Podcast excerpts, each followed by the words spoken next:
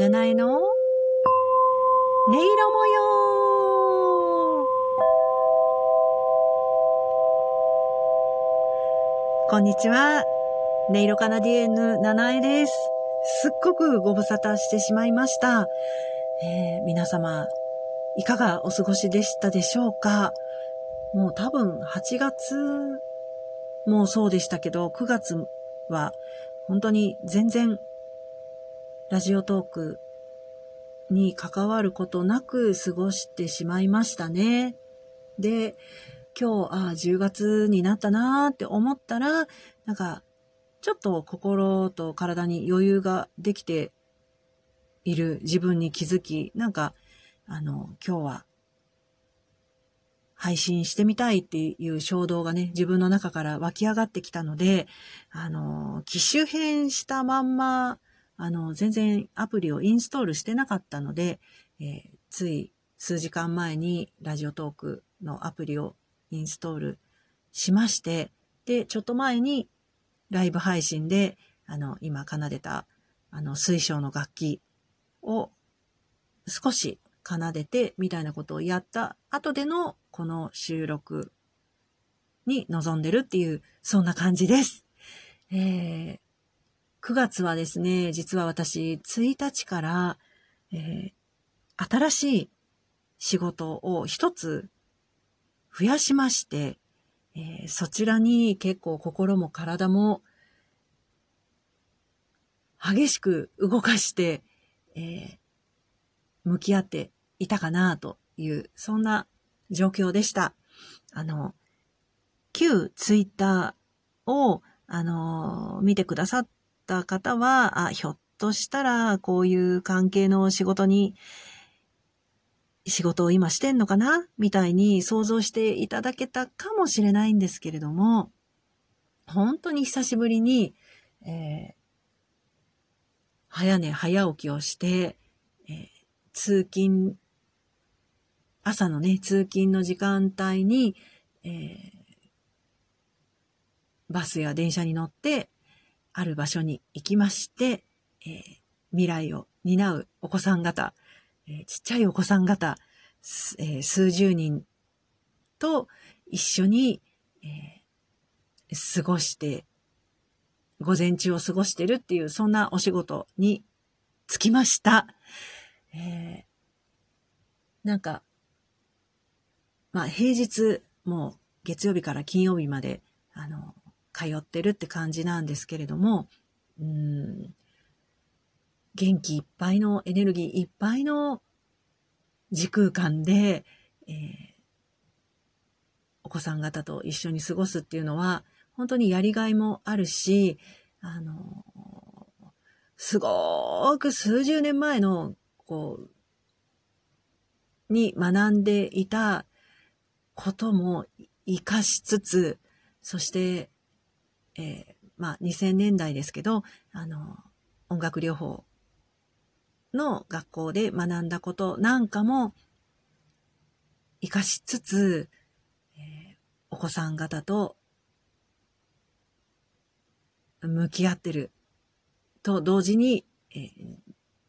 自分とも、こう、がっつり自分がね、感じることとか考えることみたいなものともあの、がっつり向き合うみたいな時間を過ごしています。あの、このお仕事は、えー、今のところ、まあ来年の春ぐらいまでは続けていくことになるので、あの、なんかいろんなことが、こう季節がね、深まっていくごとに、いろんな、こう、私の思うこととか、え、感じることなんかも深めていけたらいいな、深まっていきそうだな、というふうには思う1ヶ月ではありました。あの、何もね、準備することなく今、えー、思いつくままにトークさせていただいているので、いつものようになんかたどたど、これまでのようにたどたどしたトークになっているかなとは思うんですけれども、なんかね、大変なんですけど、すごく、なぜかわからないですけど、私の、こう、奥の方からエネルギーが、こう、いっぱい出てくるの感じられる仕事で、とってもありがたいな、面白いなっていうふうに今のところ感じてます。思い起こせば、あの、本当に何十年前にもなる話なんですけど、私の本当に幼い頃に、こう、インプットされた、ん、情報というか、それは、あの、私が通ってた幼稚園っていうのは割と、あの、セラピーとか、あの、いろんな、まあ、音楽関係、いろんな楽器を専門的にやらせてくれたり、えー、バレエとか日舞とか、なんかそういうものをこう選択しながら、かつ、えっ、ー、と、なんか国語の時間、算数の時間みたいなのもあるような、あの、なんか、そういったことに、なん、なんて言ったらいいかちょっと語弊があったらあれなんですけども、熱心な幼稚園だったんですね。で、その時に、あの、通ってた時に、あの、なんか、心理テストみたいのを、えー、やった記憶があるんですけれども、絵を描いたり、えー、この図形は、の反対側はどうなってるでしょうみたいな、なんか、私はすごい立体把握が、あの、苦手だったので、あの、こう、パズルみたいなとかすごい苦手意識が、その頃からあったなっていうのを未だに覚えてるんですけれども、まあ、その、なんかいくつかやったテストの結果として、なんか、親が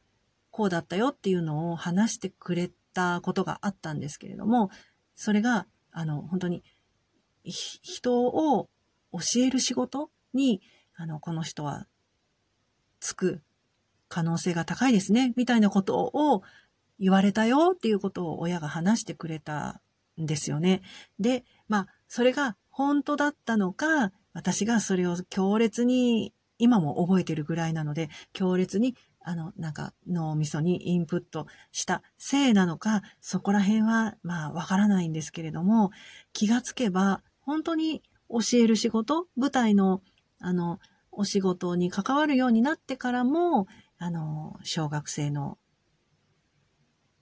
子供たちと接したりとか、あの、ミュージカルのね、あの舞台に立ってもらうために、えー、指導に入ったりとか、えー、あと劇団を退団してからも中学校のあのミュージカルクラブのコーチをやったりとか、あと音楽療法ではまあそうですね、あの本当にちっちゃなお子さんから、